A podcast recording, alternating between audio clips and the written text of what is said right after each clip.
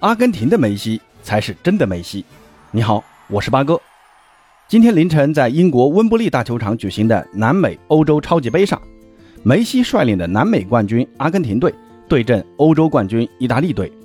上半场第二十七分钟，梅西在禁区左侧倚住迪洛伦佐横传门前助攻，机敏的老塔罗马丁内斯埋伏在门前捅射破门，阿根廷取得一比零领先。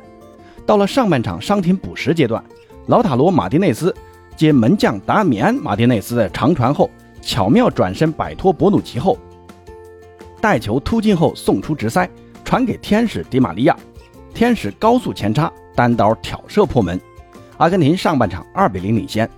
到了下半场，梅西多次精彩攻门被门将多纳鲁马一一化解。又到了伤停补时阶段，梅西再次在中场拿球后长途奔袭。在熟悉的梅西走廊，刚准备攻门，结果球被迪洛伦佐碰了一下，就到了迪巴拉的脚下。迪巴拉顺势一脚贴地斩，直窜死角，阿根廷就此取得一场三比零的完胜。那这场比赛，梅西送上两次助攻，其实呢还有一次很好的助攻啊，在下半场第六十四分钟，阿根廷前场逼抢断球后，梅西后插上送出妙传，结果洛塞尔索后点打空门给推偏了，不然了。梅西就是助攻帽子戏法了。那赛后呢？梅西也是凭借优异的表现获得了本场比赛的 MVP。可以说，斯卡洛尼才真正握着梅西的使用说明书啊！这一回到阿根廷国家队，梅西的发挥立刻就变了样。那今天就和朋友们聊一聊阿根廷的梅西为啥就这么牛呢？最后呢，再来说说前几天梅西的队友姆巴佩说，欧洲足球比南美足球要先进。那姆巴佩的这个说法到底是不是真的？先来吹一吹梅西啊，啊不对，来说说梅西，梅黑们可以划走了啊。这场比赛呢，梅西的发挥可以从三个角度去看啊。第一个角度，那就是梅西的进攻能力。在巴黎啊，梅西的进攻主要体现在组织进攻上，而数据呢，则主要体现在助攻上。但在阿根廷国家队的梅西，由于主帅斯卡洛尼对他的定位是球场自由人。可以自由决定自己在什么位置去接球，这让梅西拥有很大的活动空间来配合队友拿球接球。那么梅西可以充分发挥他的持球突破能力强、传球视野大的、组织进攻好的特点。那两次助攻就不说了啊，这场比赛梅西还总共打了八次门，有四次射正。你像上半场第二十五分钟啊，梅西就出现在禁区中央，接德保罗的那脚打门就很有威胁。其实这个球啊，梅西还不是用最顺的左脚打的，用右脚打的，所以就没有什么力度，缺乏射门角度和突然性。如果能调整一下用左脚打，估计这个球还是有很大机会进的啊。所以梅西在场上的自由度的提升，可以极大的发挥梅西的组织进攻、传球助攻、射门终结的进攻特点。那这一点呢，跟在俱乐部有很大的区别。巴黎的主帅波切蒂诺此前一直让梅西局限在右路。到了联赛后期，才慢慢挪到中路打传统前腰的位置，但也缺乏在阿根廷国家队这样的自由度，无法发挥梅西的最大优势。当然，除了位置的自由，那还有球权的自由。在场上，梅西可以自由裁量进攻的发起或者终结，持球后到底选择是突破，还是传球，还是射门。阿根廷的其他队友也习惯让梅西来组织进攻。球呢也愿意给到梅西的脚下，这就形成了一个良性的循环啊。所以极大的场上自由度是梅西充分发挥进攻能力的一大原因。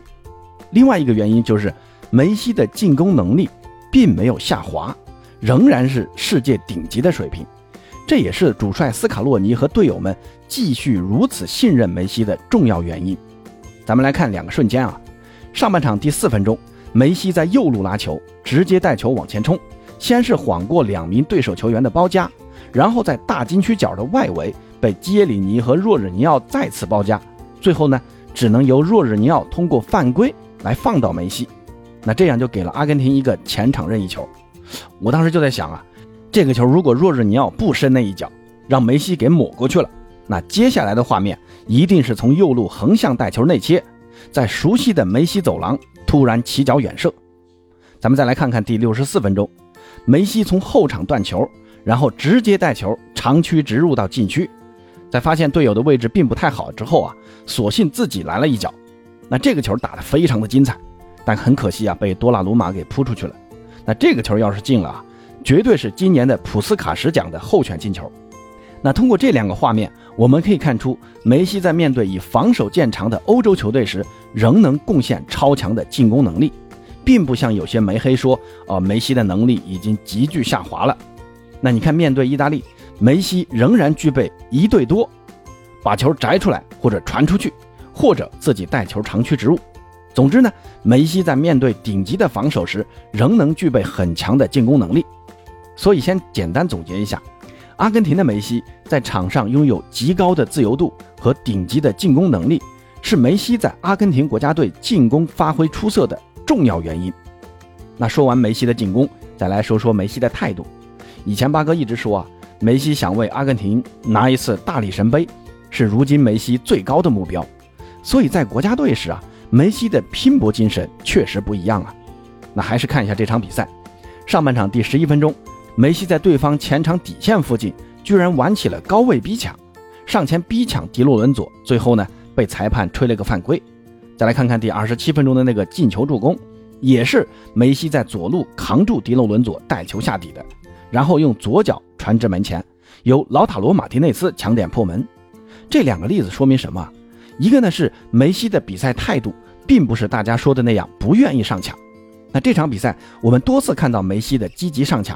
不管是本方半场还是对方的半场，六十四分钟的那个长途奔袭，就是梅西在己方半场的上抢断球。但在俱乐部啊，说实话，梅西抢的倒不多啊，很多时候呢都是让队友去做这件事儿，自己就做好传球这一件事儿就好了。这一点我也不想替梅西做过多的解释，那做的不好的地方咱也不回避嘛。但在国家队，梅西还是愿意做出奉献的。那第二呢，就是梅西在面对高强度的身体对抗时，其实是有办法进行对抗的，节奏的变化、灵活的脚法，甚至直接和对手扛身体，都是梅西面对贴身对抗的法宝。可以说，在俱乐部，梅西更多的是靠节奏变化和灵活的脚法来避免对手的身体对抗。那在国家队，除了之前的那两样，还有直接硬扛这一招，这些呢，都是阿根廷的梅西的比赛态度的体现。这一点呢。对其他队友也有很大的促进作用，不是说我梅西是老大，那就在场上有特权，就可以少跑少对抗，你们就要多跑多对抗，这个就很能看出啊，梅西想通过这种积极的比赛态度来影响整个阿根廷队。我想这种态度也可以让广大阿根廷球迷对这支阿根廷在卡塔尔世界杯上有更高的期待。那总之一句话，积极的比赛态度也是梅西发挥如此之好的另一大原因。那梅西发挥离不开一支出色的球队和教练的安排。其实啊，这支阿根廷队除了梅西、迪玛利亚算得上是顶级巨星以外，可能也就老塔罗马蒂内斯和德保罗算是在一线俱乐部踢球的。其他球员呢，那都是在二三线俱乐部踢球，跟隔壁的巴西比起来，算不上一支豪华球队啊。那比如这场比赛发挥出色的洛塞尔索，你看洛塞尔索此前是在热刺，发挥也一般。这个赛季呢，转会到了比利亚雷亚尔，可以说是攻守俱佳。这场比赛虽然丢了一个空门，但整场比赛洛塞尔索在中场的逼抢和出球，那都是非常棒的。梅西的第一个助攻就是诺塞尔索在中场附近的断球，然后迅速传给梅西的。那再比如中后卫罗梅罗，罗梅罗还仅仅只为国家队出战十一次就打上了主力，他呢也一直是在热刺效力，在他为国家队出战的这十一场比赛中。阿根廷只丢了三个球，而且本赛季罗梅罗为热刺场均贡献二点八次抢断、一点五次拦截，还有三点三次的解围。那这个数据可以说，罗梅罗在中卫这个位置上已经跻身世界一流中卫的水平了。其实这支阿根廷还有很多这类球员，比如另一名中卫奥塔门迪，现在在本菲卡踢球，还有左右两个边卫莫利纳和塔利亚菲科。那一个在乌迪内斯，一个在阿贾克斯，那正是这些所谓的平民球员铸就了这支阿根廷的平民气质，那就是跑不死的、敢于拼搏的精神，能够同心协力。这也正是如今的这支阿根廷最显著的变化。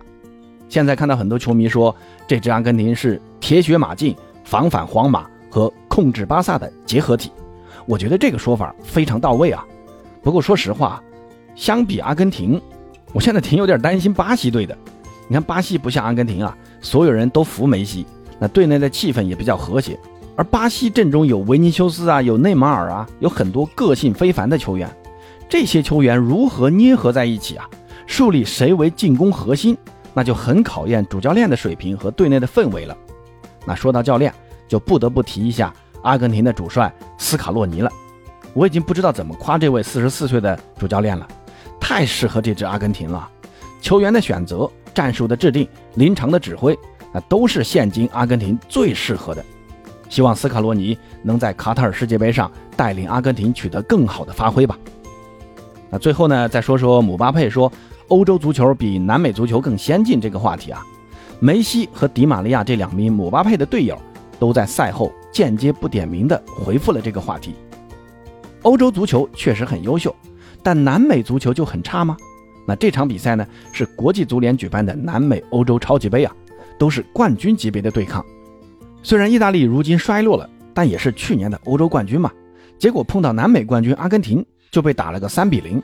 那你说这怎么说呢？